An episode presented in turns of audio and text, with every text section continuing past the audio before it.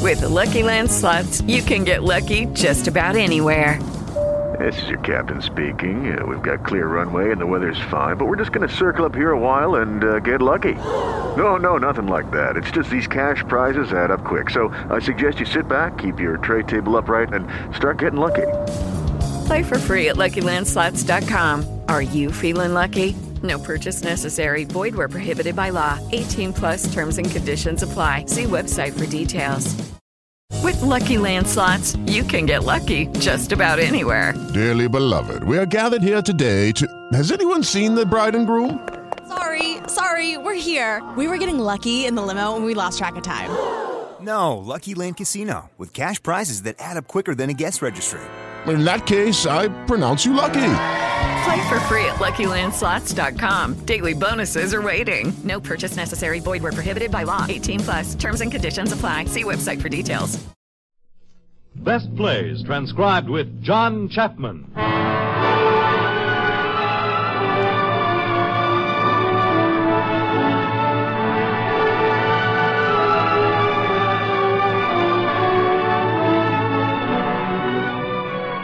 Best Plays, a series of hour length dramas selected from the outstanding successes of the New York stage. Now, John Chapman, drama critic of the New York Daily News, is here to introduce Madeline Carroll and Jerome Cowan in Tonight at 8.30 by Noel Coward.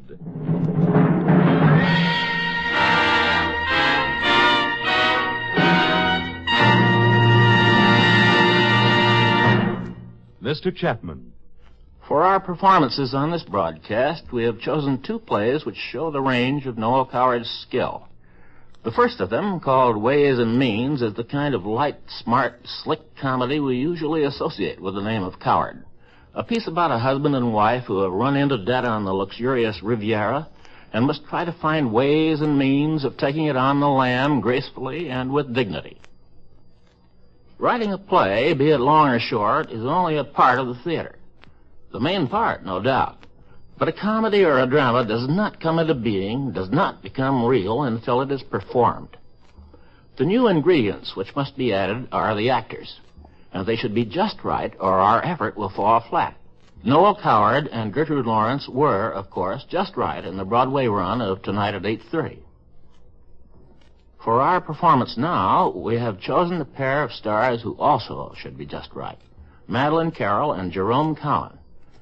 Miss Carroll, who comes from England, was known here only as a movie star, and a very popular one, until she appeared on Broadway in 1948 in Goodbye My Fancy. All of us drama critics were delighted and surprised at her gift for light comedy. But if we had looked into her background, our astonishment would have been less, for Madeline Carroll had had a solid education in stage acting in London before she became the heroine of such films as The 39 Steps. Our other star, Jerome Cowan, is also well known in the films and has a fine stage background in such varied enterprises as stock, vaudeville, musical comedy, comedy, and drama. Just the man, I'd say, to be in all nine plays of tonight at 8.30. And now for our first play, Ways and Means.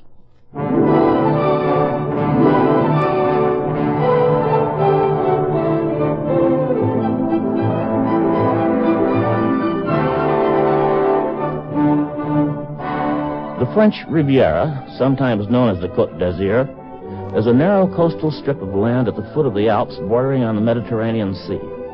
It is dotted with fashionable resorts, lush hotels, and extravagantly appointed villas. It is in one of these villas, the Villa Zephyr, that a young English couple, Toby and Stella Cartwright, have come to enjoy the Riviera's scenic beauty, luxuriant vegetation, mild climate, swimming, good food, all factors conducive to life of gracious and harmonious living.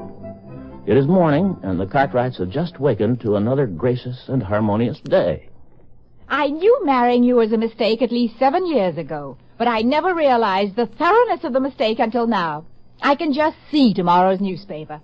Mr. and Mrs. Toby Cartwright have left the Villa Zephyr under a cloud. Not yet, they haven't. Owing to the idiocy of Mr. Toby Cartwright losing his shirt at the casino. Oh, Lord, must we go back over that again? Yes, we must. Don't you see? We've got to do something. Darling, what's the use? I lost 50 pounds gambling. Do you want me to write it down so you don't forget? It isn't that I want to rub it in about the 50 pounds. Really, it isn't. But we're in the most awful jam, and we've got to concentrate. We concentrated up until 4.30 this morning and nothing came of it. Will you promise not to take offense at anything I say for ten minutes? Huh. That means you're going to be absolutely brutal. Promise? All right, I promise. We must face facts.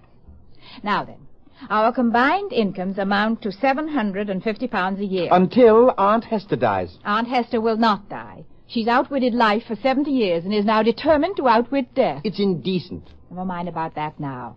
Our combined overdrafts amount to roughly £1,300, in addition to which you owe 3000 What about you? 2000 I don't understand why you don't get a job of some sort. Look at Lisa Herrick. She at least made some effort. She opened a hat shop. And shut it again. No talent, that's what's wrong with you. No marketable talent whatsoever. You seem to forget that on a certain bleak day in 1938, I gave my life into your keeping. Marriage is a sacrament, a mystic rite, and you persist in regarding it as a sort of plumber's estimate. Be quiet. Where was I? Oh, wandering along the paths of memory, my dear, with a singularly nasty expression. You will admit, I suppose, that we live beyond our income. Oh, you have a genius for understatement. It's no use quarreling. The 50 pounds has gone. We've already overstayed our time here. The Lorings are expecting us in Venice. We have at the moment 114 francs, and we are down 2,400 francs in the bridge book. That's entirely your fault. You play bridge too merrily, Stella. My merriment is entirely a social gesture. I loathe bridge. That's no excuse for playing it as though it were lacrosse. I don't know what you mean. Your bids have a certain girlish devil-may-care abandon. You whoop through every rubber like a games mistress. What do you mean, whoop? What I say, whoop. W-H-O-O-P. Oh, do be quiet. What was I saying? Never mind. Within the next week, we shall be asked definitely to leave. Olive was dropping hints all over the dinner table last night like confetti. We can't leave. will have to. Uh, Chaps owes you some money, doesn't he? Yes, backgammon, 7,000 francs. Hmm. Thank God for that. If we travel to Venice second class Yes. Oh, not second class. and send Nanny home... No, I can't think why you had to bring her in the first place. I don't have a valet. Why should you have a maid? Nanny's not a maid. Nanny saved our lives a million times. Yes, wrongly. Anyhow, I... Who is it? Traps, old man. Come and say goodbye. Oh, come in, chaps. Morning. How do you feel? Frightful. So do I. Good. You look very sweet, chaps, darling, and very dapper. Why are you up so early? Well, it's after eleven. I came to say goodbye and, uh... Oh, of course, you're leaving today. I'd forgotten. Are you going to Maybane Bridge? Yes, Guy's picking me up. Oh, you must find out all about that chauffeur scandal and wire us immediately. What's your first scandal? Don't be silly, darling. The whole coast is buzzing with it. Oh, that. I, well, I always thought he was a valet. Do you think it's true? I mean, do you think May Bainbridge really did that? Certainly. You only have to look at her. Don't be catty, Stella. As May Bainbridge has been consistently odious to me for years, I don't really see why I shouldn't be as catty as I like. Well, after all, Chaps is going to stay with May and George. Serve him right. Oh, May's not bad. She just has an unfortunate manner. To be not bad with an unfortunate manner is not enough You excuse. seem a for- bit scratchy this morning. well, compared with what took place in the night, this is purring. well, it's a nice sunny day, anyhow. It had better be. I had an awful evening. I got stuck with Pearl Brandt. She insisted on playing at the big table. and I lost a packet. You what? Just dropped about 400 pounds. Cleaned myself out. Oh, chaps. She kept on asking me to go in with her. She never ran a hand more than two coups except once. Then she passed it after the fourth, and it ran 11 times. Chaps, did it occur to you to strike her in the face? So I wondered if you'd mind waiting for that 7,000 francs I owe you, Stella. Until I get my allowance? Uh, when do you get your allowance? First of May. Of course, I don't mind chaps. It doesn't matter a bit. It's awfully sweet of you. Don't be silly. Good morning. Can I come in? Oh, of course, Olive. Oh, good morning, everybody. I'm suicidal. What's the matter? Oh, everything's the matter. I've just had a telegram from Nicky and Vera to say they're arriving tomorrow. It's most awful bore and means that I shall have to turn you out, which I absolutely loathe. Oh, don't worry about us. We've got to go to the Lorings anyhow. Oh, but I do. I adore your being here. You're the nicest guests I've had in my life. We've loved every minute of it. Oh, That must be Guy. Olive, have you any messages for Meb Enbridge? None that I could possibly send her. Well, goodbye, Toby. Stella? Uh, Uh, Goodbye, chap. I'll be right down, chaps, to see you off. Give Guy a drink. Oh, He's probably had three already, Olive. Do feel so hurried about turning you out. Don't be silly, darling. We've overstayed frightfully, but we were having such a lovely time. Oh, You do understand, don't you? Oh, perfectly, Olive. Oh, thank you so much. See you later. Dear Olive. I think I should like something quite dreadful to happen to her. You know, something really humiliating, like being sick at a court ball. How dare she? It's insufferable. After all, she badgered us to come. Oh, now she's badgering us to go. Isn't there anyone we could cable to? Don't be silly, dear. We've exhausted every possible telegraphic savior years ago. Now think. Think. There must be some way out. There isn't. It's no use. Nothing's any use. Listen, darling. This is desperate. We've got to take a chance. What do you mean? Your bracelet. Don't be so absurd. It wouldn't fetch fifteen pounds. Toby, what are you ringing for? Nanny, we'll send her into Cannes with it this afternoon. But I tell you, it... Shut up. Listen, at worst, we can get a couple of thousand francs for it. Even then, what's the use? This is the use. Now listen. I'll gamble tonight. Oh, Toby, no. Oh, there you are, Nanny. Good morning. Nanny, we're in the most awful trouble. Well, I don't wonder lying about in bed on a lovely morning like this. None of those nasty moralizations. Uh, here, Nanny. Well, what's this? A bracelet. Go into Cannes this afternoon and hock it. I couldn't, do I really couldn't. You must. That lovely bracelet your Aunt Agnes left you. Listen, Nanny, we've got to leave tomorrow, and we haven't got any money at all. We owe a lot as well. You must do this for us. Go in by the 12 o'clock bus. Please, Nanny. Well, I could let you have a little, you know. We wouldn't hear of it, Nanny. Anyhow, a little's no good. We've got to have a lot. Well, I shan't get much on the bracelet. Well, get what you can. Promise you will, Nanny? Well, that man in the pawn shop will split his sides when he sees me again. Nanny, please. Oh, won't you let me advance you a little? I could go up to seven pounds. I tell you, Nanny, we couldn't possibly dream of such a thing. Oh, very well. How much do we owe you already? Three hundred and forty-two pounds. Oh, dear, it's madness. Stark, staring madness. Now, Nanny, please hurry. Go now. Go like the wind.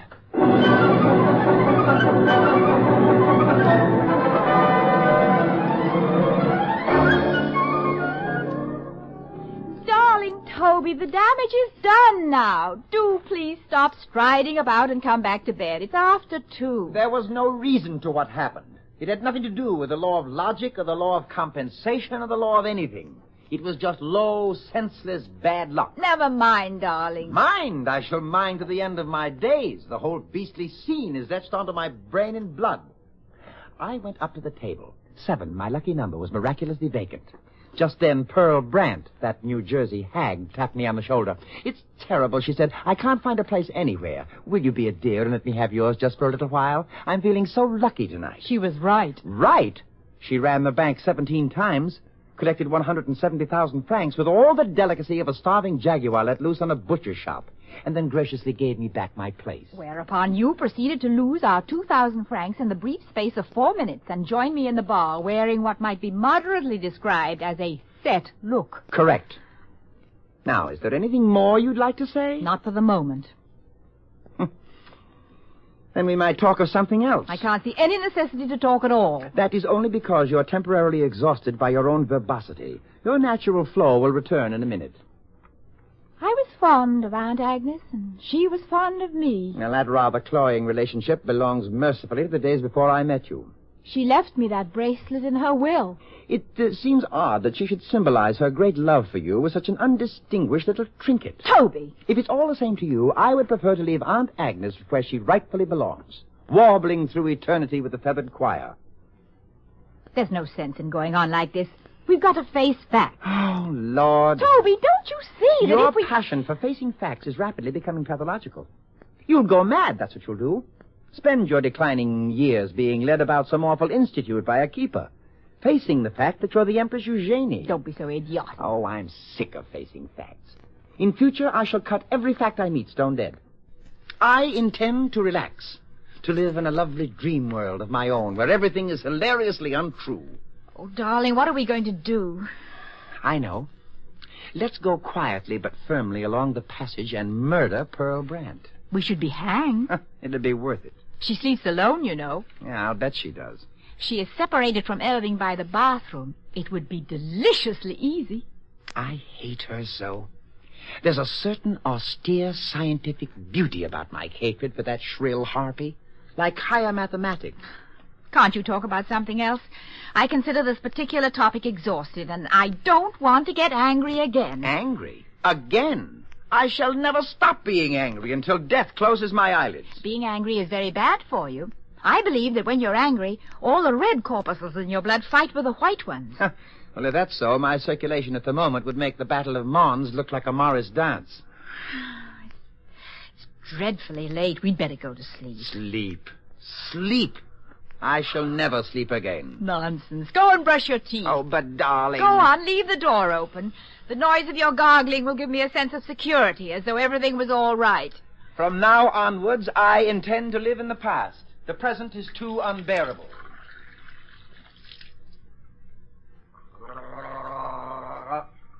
Stella, What? what are we going to do? I told you just now I refuse to discuss it. I'm too tired. If you broke your leg, we should have to stay, shouldn't we? I have no intention of breaking my leg. Modern women have no courage. In olden times, women did brave things for their menfolk every day of the week. I don't look upon you as my menfolk. Think of the girl who put her arm through the latches of the door to save Bonnie Prince Charlie. In my opinion, a misguided ass. I won't hear a word against Flora MacDonald. It wasn't Flora MacDonald. Don't be so ignorant. Of course it was. Flora MacDonald never stopped doing things like that. It was not. Who was it then? I don't know who it was, but it was not Flora MacDonald. I suppose you'll tell me it was Grace Darling in a minute. I see no reason for you to suppose any such thing. Stella, it was Flora MacDonald. It's a matter of supreme indifference to me whether it was Nell Gwynn or Marie Antoinette. well, we're getting on. By a process of tedious elimination, we might ultimately arrive at who you think it was. Where'd you put the toothpaste? It's in the cabinet.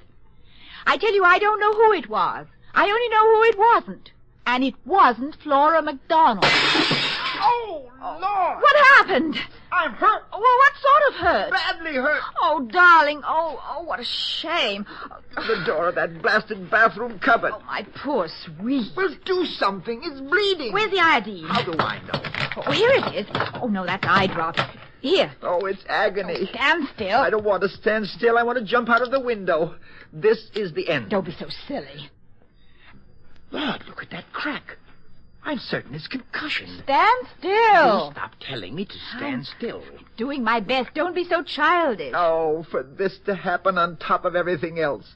This is too much. Never mind, darling. Not even bad enough to keep us here. You could pretend it's concussion and behave very peculiarly tomorrow morning. I couldn't carry it through. I'm too depressed. Get into bed, darling. Well, stop ordering me about. I'm not an invalid yet. Does it hurt, Toby? Was that question merely rhetorical, or do you really care? Of course I care. It's horrid for you. Well, it does hurt, Stella. It hurts dreadfully. Try to forget it. That remark was plain silly. Do you want to read? Read. I doubt if I shall ever be able to read again. I'll turn out the light then. It'd make no appreciable difference to me if the light of the world went out. My mind is a trackless waste of impenetrable darkness. That's right, dear. Oh, Stella, what are we to do? We'll deliver ourselves over to Olive, bound and gagged in the morning. We'll meet her delighted, patronizing contempt with fortitude. We'll humiliate ourselves without flinching. We'll add up how much we need and borrow it from her gaily as though we enjoyed it. No matter how broken we are, we'll never let her see that Yeah, like Flora McDonald. it was not Flora MacDonald.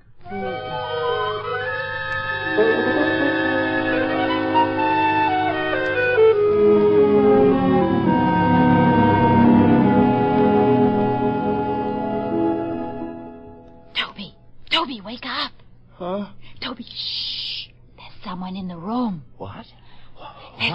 Brom, standing there against the window. Oh, oh, who, who's there? Oh, dear. Keep quiet and you won't get hurt. Oh, good Lord. Scream, Stella. He wouldn't dare shoot. Scream yourself. Uh, you there. Uh, what do you want? Where's your jewelry?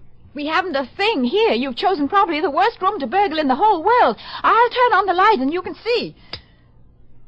Good Lord, it's Stevens. Oh, madam. Stevens, how could you? You ought to be ashamed of yourself. I had no idea, sir. Madam, I, I didn't realize you were staying here. Did you really mean to burgle this house? Yes, madam. But why? You can't suddenly become a burglar all in one minute. You were a respectable chauffeur last week. Uh, uh, that was before the crash came, madam. You mean it was before George Bainbridge threw you out? Yes, sir. Really, Stevens? He dismissed me straight away, without even a reference. You should have applied to Mrs. Bainbridge. Stella! I'm desperate, madam. I haven't even got a bob. That's no excuse for becoming a criminal. Well, that's the usual excuse. Uh, begging your pardon, madam? Stevens, you'd better get along. And uh, I'll keep the gun if you don't mind. We ought to hand you over to the police. Oh, please don't do that, sir. I've had an awful time. I've got a wife and child in Walthamstow. I've got to get back somehow. Toby, I've got an idea. Don't be an idiot, Stella. Stevens, come here. You like us, don't you? Oh, very much, madam. Do you trust us? Trust you, madam? Yes, I, I mean, will you trust us if we trust you? I, I don't understand, madam. I'll explain. We're broke, cleaned out. Now look here, Stella. What's the use? Toby, of... don't be such a fool. Don't you see? E- excuse me, sir, but uh, what have you done to your head? Well, never mind about that now. Mind about it. It's the most important thing in the world. You did it, Stevens. You knocked him out. Oh, madam, I would never do such a thing. Yes, you would. If you were an intelligent professional burglar, you would. You'd knock him out, then you'd bind and gag us both, then you'd burgle the house and get away with the the swag. Swag, madam? That's what it's called. Oh, what what's what called, madam?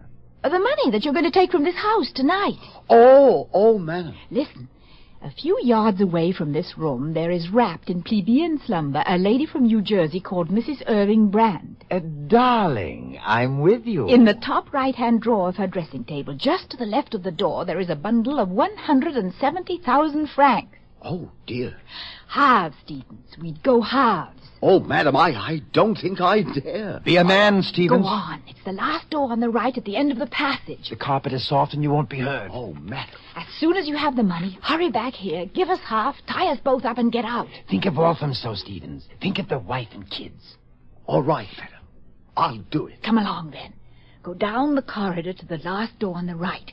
Dressing table on left of the door, top right-hand drawer. Good luck, Stevens. Good luck, Stevens. Thank you, madam. Thank you, sir. Thank you both very much.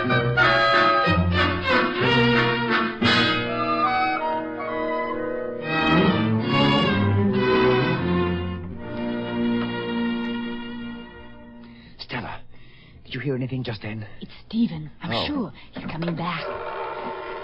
Stevens, Yes, madam. Light, Stella. was she asleep? Snoring, madam. Naturally. Here You are, madam. The swag. Come on, Stevens. Help divide them. Oh, I'd rather not, sir, if you don't mind. I, uh, I rather you had the money. I happen to find these diamonds on the dressing table. They'll do me nicely. Stevens, for shame, take them back at once. Why, they can be traced. I'll manage all right, sir. You must take half the money. Oh, I'd really rather not. Uh, It's extraordinarily generous of you, Stevens. You and madam have always been very nice to me. If you'll pardon my saying so, sir, it feels somehow as if we were old friends. Thank you, Stevens. Well, Stevens, I, I suppose you'd better bind and gag us. Uh, uh, use some of those neckties on the rack there. Righto, sir. You must look us up when you come to London, Stevens. Thank you, madam. We're in the telephone book. Oh, don't use that tie, Stevens. It happens to be my best. Oh, I'm sorry, sir. Uh, is um, is that too tight, madam? Not at all. As a matter of fact, I've uh, I've been thinking for a long time of giving up domestic service. Mm-hmm. I'd uh, rather get a job that was more steady, more respectable, if you know what I mean. I couldn't know better. I think my brother will be able to help me. Oh, what does he do? He's got a very nice position in Barclays Bank, sir. oh, I see. Well, there you are, all tied securely now. Quite comfy? Yes, quite. I'll be getting along now. Thank you very much, sir, madam. It's been a great pleasure meeting you again. Good night. Good night.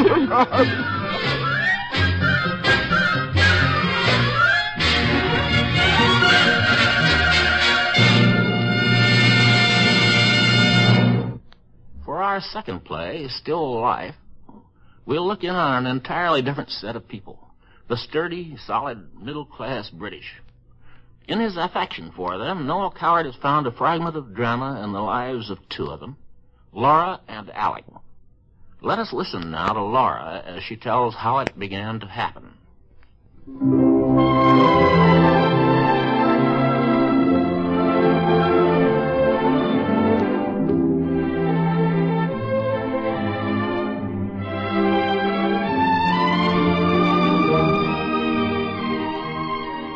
I'd been up to London that day.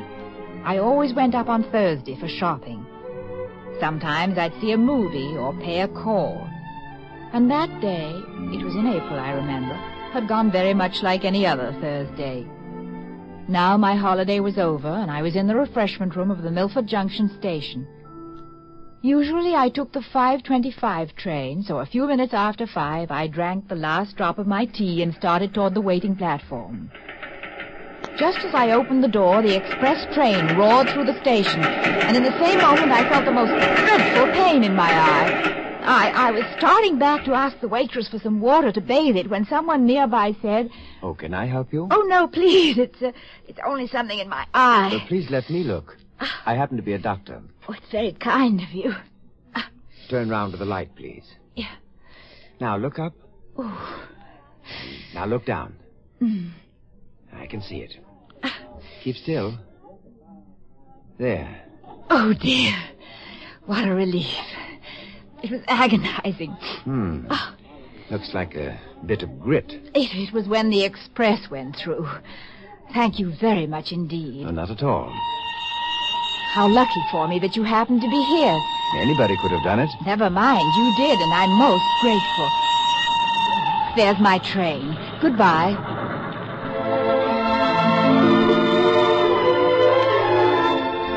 On the train, I remembered that he had looked about 35, and that he had carried a small black bag, and that he had very pleasant eyes. And then my mind traveled ahead to Fred and the children who were waiting for their dinner, and I didn't think of him again. The following Thursday, I finished my shopping in time to see a movie. I had just bought my ticket and was entering the lobby when someone spoke behind me. Well, hello. How's the eye? Oh, how do you do? That's all recovered now, thanks. Are you taking French leave too? No. Are you? Well, not really. All my patients claim they're well today. It's April weather, I suppose. Uh, may I see you to your seat? I think it's time for the feature. I suppose so. Uh, Thank you very much.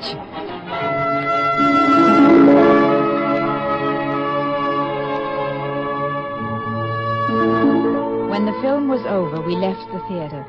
And since we were both going to the station, it seemed completely natural to walk there together. There were a few minutes left before my train, so I accepted his invitation to have tea with him and some buns which he brought from the counter. How awfully nice you are. When I was a child in Cornwall, we, we lived in Cornwall, you know. May, that's my sister, and I used to climb out of our bedroom window on summer nights and go down to the cove and bathe. It was dreadfully cold, but we felt very adventurous. I'd never have dared to do it myself, but sharing the danger made it all right. That's how I feel now, really.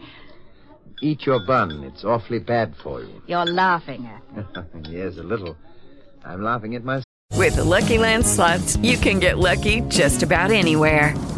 This is your captain speaking. Uh, we've got clear runway and the weather's fine, but we're just going to circle up here a while and uh, get lucky. No, no, nothing like that. It's just these cash prizes add up quick. So I suggest you sit back, keep your tray table upright, and start getting lucky. Play for free at LuckyLandSlots.com. Are you feeling lucky? No purchase necessary. Void where prohibited by law. 18 plus terms and conditions apply. See website for details. Waiting on a tax return? Hopefully, it ends up in your hands. Fraudulent tax returns due to identity theft increased by 30% in 2023. If you're in a bind this tax season, LifeLock can help. Our U.S. based restoration specialists are experts dedicated to helping solve your identity theft issues. And all LifeLock plans are backed by the Million Dollar Protection Package. So we'll reimburse you up to the limits of your plan if you lose money due to identity theft. Help protect your information this tax season with LifeLock. Save up to 25% your first year at LifeLock.com slash aware. Self, too. Why? For feeling a small pang when you said about being guilty. There you are, you see. Well, we haven't done anything wrong. Of course we haven't. An accidental meeting. Well, then another accidental meeting. Then the movies. What could be more ordinary, more natural? We're adults, after all. I never see myself as an adult, do you? Yes, I do. I'm a respectable married woman with a husband and a home and three children. But there must be a part of you, deep down inside, that doesn't feel like that at all. Some little spirit that still wants to climb out of the window, that still longs to splash about a bit in the dangerous sea. Perhaps we none of us ever grow up entirely. How awfully nice you are. You said that before. I thought perhaps you hadn't heard. I heard all right. Oh, I'm respectable too, you know. I, I have a home, wife, children, responsibilities. I also have a lot of work to do and a lot of ideals all mixed up with it. What's she like? Oh, Madeline? Yes. Mm, she's small, dark, rather delicate. How funny. I should have thought she'd be fair. And your husband, what's he like? Medium height, brown hair, kindly, unemotional, and, and not delicate at all. You said that proudly. Did I? What's the matter? The matter? What could be the matter? You suddenly went away. I thought perhaps we were being rather silly. Why? Oh, I don't know. We're such complete strangers, really.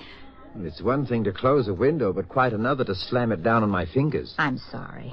Please come back again. Is tea bad, for one? Worse than coffee, I mean?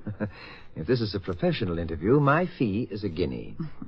it's nearly time for your train. And I hate to think of it. Chugging along, interrupting our tea party. I really am sorry now. For what? For being disagreeable. I don't think you could ever be disagreeable. You said something just now about your work and ideals being mixed up with it. What ideals? Oh, that's a long story. I suppose all doctors ought to have ideals, really. Otherwise, I should think the work would be unbearable. Surely you're not encouraging me to talk shop. Do you come here every Thursday? Yes. Yes, I come in from Churley, spend a day in the hospital. Stephen Lynn graduated with me. He's the chief physician here. I take over from him once a week. It gives him a chance to go up to London and me a chance to observe and study the hospital patients. Is that a great advantage? Of course. You see, I have a special pigeon. What is it? Preventive medicine. Oh, I see. I'm afraid you don't. I was trying to be intelligent. Yes. Well, most good doctors, especially when they're young, have private dreams. That's the best part of them.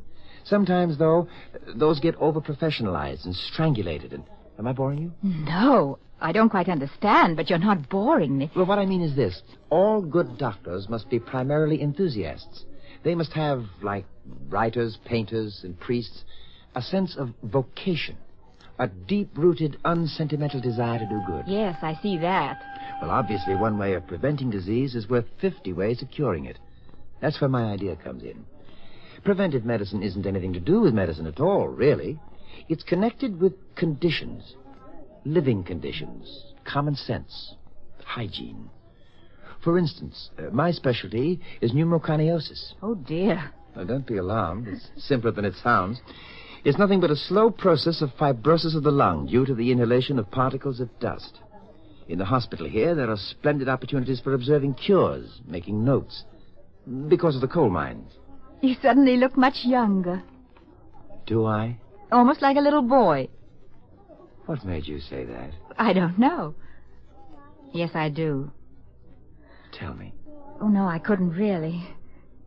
You, you were saying about the coal mines. Oh, yes, yes, the, the inhalation of coal dust. That's one specific form of the disease. It's called anthracosis. What are the others? Uh, calicosis. That comes from metal dust. Steelworks, you know. Oh, yes, of course, steelworks. And silicosis, stone dust. That is from gold mines. I see. Oh, There's your train. Oh, yes. You mustn't miss it. No. What's the matter? Um, nothing. Nothing at all. It's been so very nice. I, I've enjoyed my afternoon enormously. I'm so glad. So have I. I apologize for boring you with those long medical words. I feel dull and stupid not to be able to understand more. Shall I see you again? It's the other platform, isn't it? You'll have to run. Don't worry about me. Mine's due in a few minutes. Shall I see you again? Of course. Perhaps you could come over to Ketchworth one Sunday. It's rather far, I know, but we should be delighted to see Oh, you. please, please. Uh, What is it? Next Thursday, the same time. No, I can't possibly. I. Please, I ask you most humbly. Oh, It's your train. All right. Run. Yes, goodbye. I'll be there. Oh, thank you, my dear.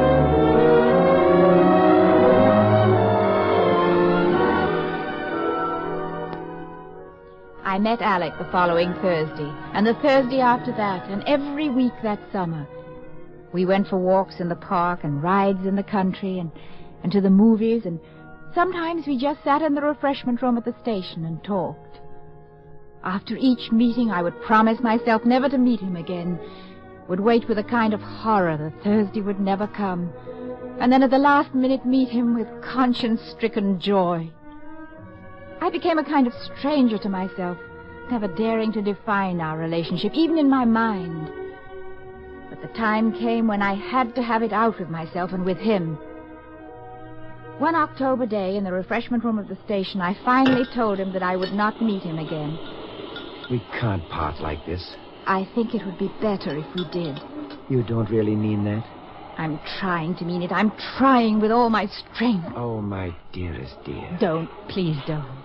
It's no use running away from the truth, darling. We're lovers, aren't we? Lovers in our hearts. Can't you see how wrong it is, how dreadfully wrong? I can see what's true, whether it's wrong or right. It's this dreadful station, always meeting here. We could meet at Stephen's house.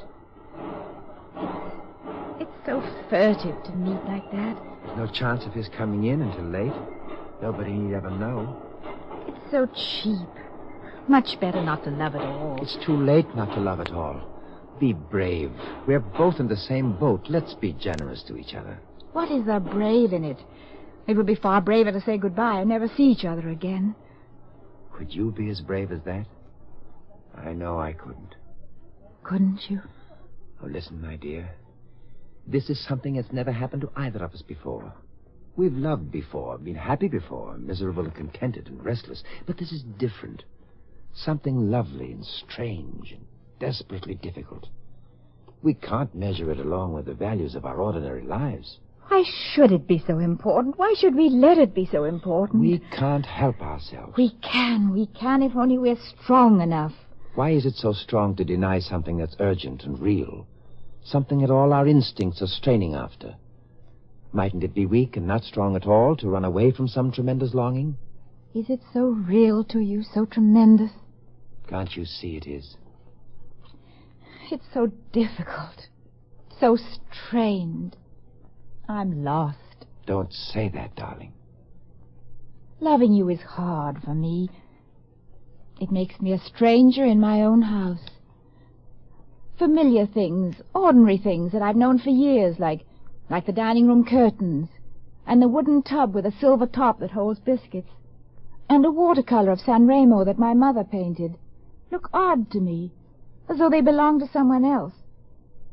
When I've just left you, when I go home, I'm more lonely than I've ever been before. I passed the house the other day without noticing and had to turn back. And when I went in, it, it seemed to draw away from me. My whole life seemed to be drawing away from me, and I don't know what to do. Oh, darling. I love them just the same, Fred, I mean, and the children, but it, it's as though it wasn't me at all. As though I were looking on at someone else. Do you know what I mean? Is it the same with you, or, or is it easier for men? I don't know. Please, dear, don't look unhappy. I'm not grumbling, really, I'm not. I don't suppose being in love has ever been easy for anybody. We've only got a few minutes.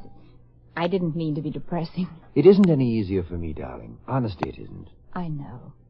I know. I only wanted reassuring. I hold you in my arms all the way back in the train. I'm angry with every moment that I'm not alone. To love you uninterrupted. Whenever my surgery door opens and a patient comes in, my heart jumps in case it might be you. One of them I'm grateful to. He's got neuritis. I give him sunray treatment. He lies quite quietly, baking. I can be with you in the shadows behind the lamp. How silly we are. How unbearably silly. Friday, Saturday, Sunday, Monday, Tuesday, Wednesday. Thursday. It's all right, isn't it? Yes, of course it is. Don't pass the house again. Don't let it snub you. Go boldly in and stare that cheap watercolor out of countenance. All right. And don't bake your poor neuritis man too long. You might blister him. There's your train. Oh, I, I'm going to miss it. Please go. No. I wish I could think clearly. I wish I could know, really know what to do. Do you trust me? Yes, I trust you. I don't mean conventionally. I mean really. Yes. Everything's against us. All the circumstances of our lives. Those have to go unaltered. We're nice people, you and I. We've got to go on being nice. Let's enclose this love of ours with real strength and let that strength be no one is hurt by it except ourselves. Must we be hurt by it? Yes, when the time comes. Very well. All the furtiveness and the secrecy and the hole and corner cheapness can be justified if only we're strong enough. Strong enough to keep it to ourselves, clean and untouched by anybody else's knowledge or even suspicions. Something of our own forever to be remembered. Very well. We won't speak of it anymore.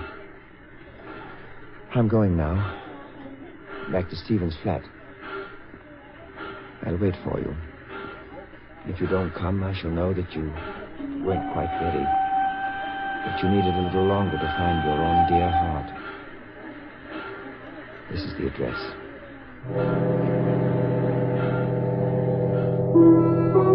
I don't remember how long I sat there, staring at the address Alec had written on the notepad. I finished my cigarette and realized vaguely that my train had come and gone.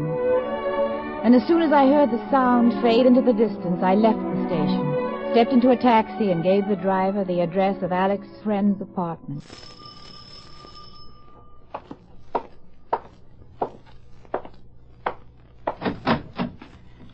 Hello. Bless you for coming. Oh, let me take your coat. Thank you. Well, what's this? You're trembling. It's uncommonly cold for October. Yeah, It's here. Uh, uh, have some tea. I've just made it. You've laid the tea things for two. Were you so sure I'd be here, Alec? I only hoped and prayed you would. You know, it's the first time we've been alone together. Really alone. Yes. All of London out there and these four walls shutting away the world so we too might be alone. Alec, Oh, don't be frightened. who could it be? I, I think it might be Stephen come home early. What can we say to him? Well, we'll tell him. We'll say. Are there any stairs down the back, some way out? Uh, there- there's no need for that. Uh, I'll make some explanation. Can't, I can't. Well, then through the kitchen. There's a stairway down to the street. Wait for me at the station. My coat, my coat, quickly. Darling. Oh, Alec, I want to die.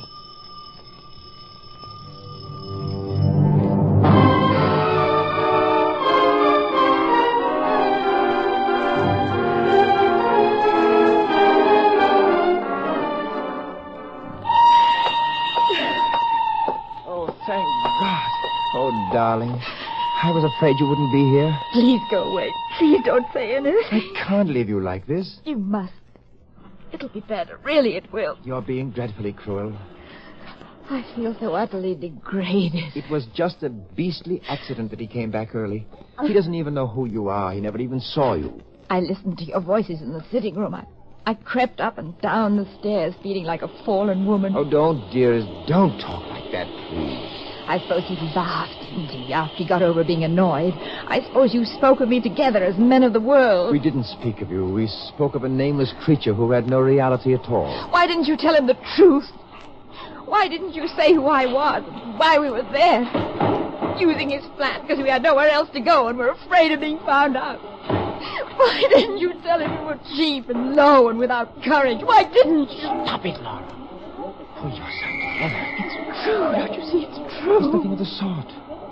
I know you feel horrible. And I'm deeply, desperately sorry. I feel horrible, too. It doesn't matter, really. It was just bad luck. It couldn't affect us, really, you and me. We know the truth. We know we really love each other. That's all that matters. It isn't all that matters. Other things matter too. Self respect matters and decency. I can't go on any longer. Could you really say goodbye and not see me anymore? Yes, if you'd help me. I love you, Laura. I shall love you until the end of my life. All the shame that the world might force on us couldn't touch the real truth of it. I can't look at you now because I know something. I know that this is the beginning of the end. Not the end of my loving you, but the end of our being together. But not quite yet, darling. Please, not quite yet. Very well. Not quite yet. I know what you feel about this evening. I mean, about the beastliness of it. I know about the strain of our different lives, our lives apart from each other. The feeling of guilt, of doing wrong, is a little too strong, isn't it? Too persistent. Perhaps too great a price to pay for the few hours of happiness we get out of it. I know all this because it's the same for me, too. You can look at me now. I'm all right. Let's be careful. Let's prepare ourselves. A sudden break now, however brave and admirable, would be too cruel. We can't do such violence to our hearts and our minds. Very well. I'm going away, I see. but not quite yet. Please, not quite yet. I, um, I want you to promise me something. What is it? Promise me that however unhappy you are, however much you think things over, that you'll meet me here next Thursday as usual. Not at the flat. No, no. No, be at the Picture House Cafe at the same time. I'll hire a car. We'll drive out into the country. All right, I promise. We've got to talk. I've got to explain. About going away? Yes. Where are you going? Where can you go? You can't give up your practice. Oh, I've had a job offered me. I, I wasn't going to tell you. I, I wasn't going to take it. I know now it's the only way out. Where? A long way away. Johannesburg. Oh, no. Yes, my brother's out there. They're opening a new hospital. They want me in it. It's a fine opportunity, really. I'll take Madeline and the boys. They've been torturing me for three weeks, the necessity of making a decision one way or the other. I haven't told anybody, not even Madeline. I couldn't bear the idea of leaving you. But now I see it, it's got to happen soon anyway. It's almost happening already. When will you go? In about two months' time. It's quite near, isn't it? Do you want me to stay? Do you want me to turn down the offer? Don't be foolish, Alec. I'll do whatever you say. That's unkind of you, my darling. I just can't. Oh, Laura, don't. Please, please don't. I'll be all right. Leave me alone a minute. I love you. I love you. I know. We knew we'd get hurt. I'm being very stupid. Here's a handkerchief. Thank you. Oh, there's my train. You're not angry with me, are you? No, I'm not angry. I, I don't think I'm anything really. I feel just tired. Forgive me. Forgive you for what? For everything. For having met you in the first place. For taking the piece of grit out of your eye. For loving you. For bringing you so much misery. I'll forgive you if you'll forgive me. I, uh, I'll see you into the train. No, please stay here. All right. Good night, darling. Next Thursday. Yes, good night. Good night.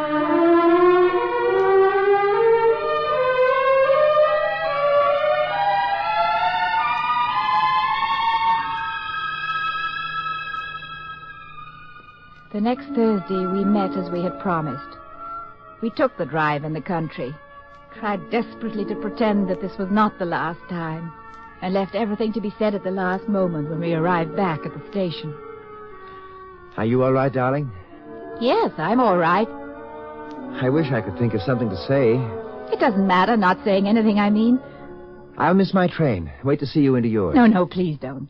I'll come over to your platform with you. I'd rather. Very well. Do you think we'll ever see each other again? I don't know. Not for years, anyway. The children will be all grown up. I wonder if they'll ever meet and know each other. Couldn't I write to you? Just once in a while? No, please not. We promised we wouldn't. Well, please know this. Please know that you'll be with me for ages and ages yet. Far away into the future. Time will wear down the agony of not seeing you. Bit by bit, the pain will go. But the loving you and the memory of you won't ever go. Please know that. I know it. Oh, it's easier for me than for you. I, I do realize that. Really, I do. I, I at least will have different shapes to look at, new work to do. You have to go on among familiar things. My heart aches for you so. I love you with all my heart and soul. I want to die. If only I could die. If you died, you'd forget me. I want to be remembered.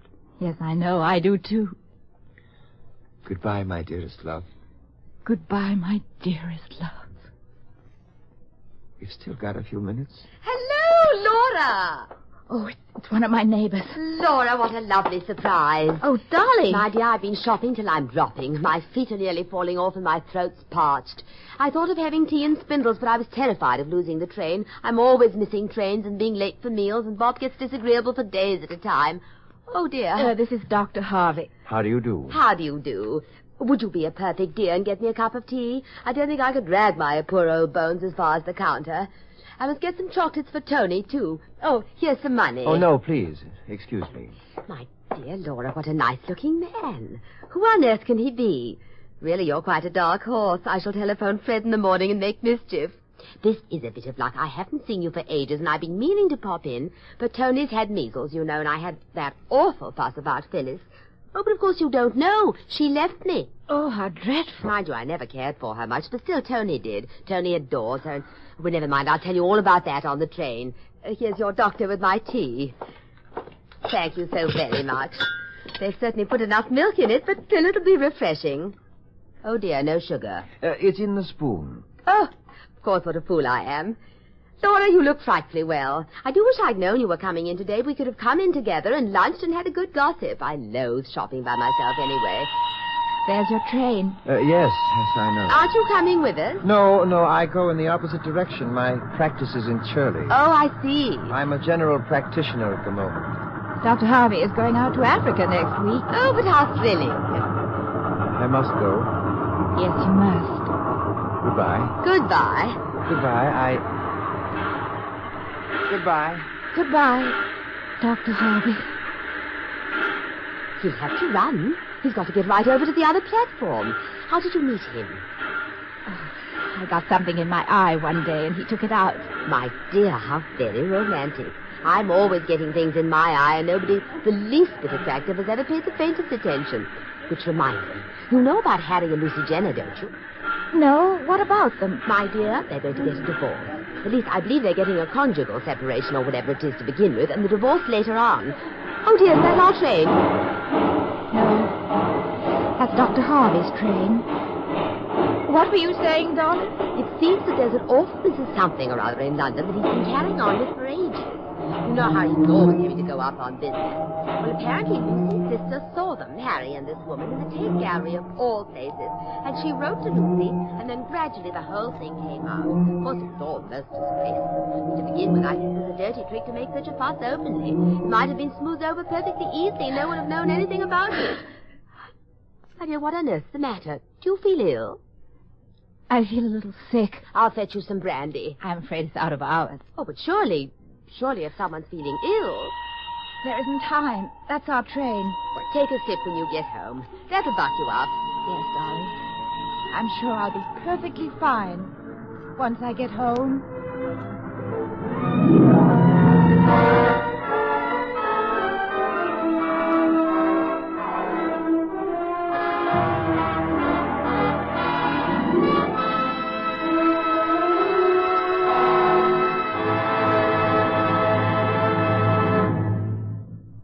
You have just heard the Best Plays production of Tonight at 8:30, starring Madeline Carroll and Jerome Cowan.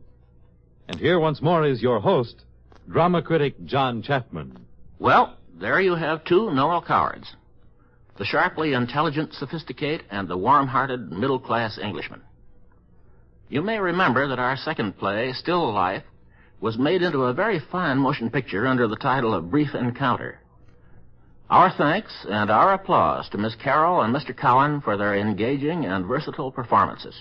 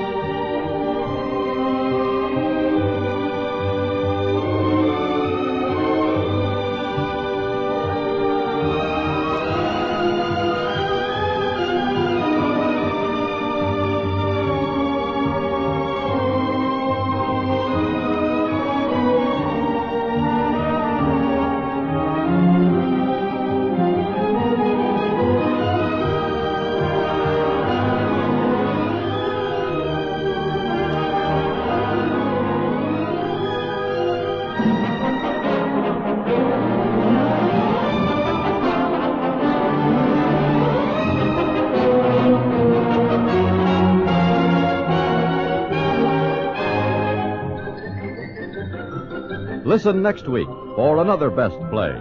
This is the United States Armed Forces Radio and Television Service. Thank you.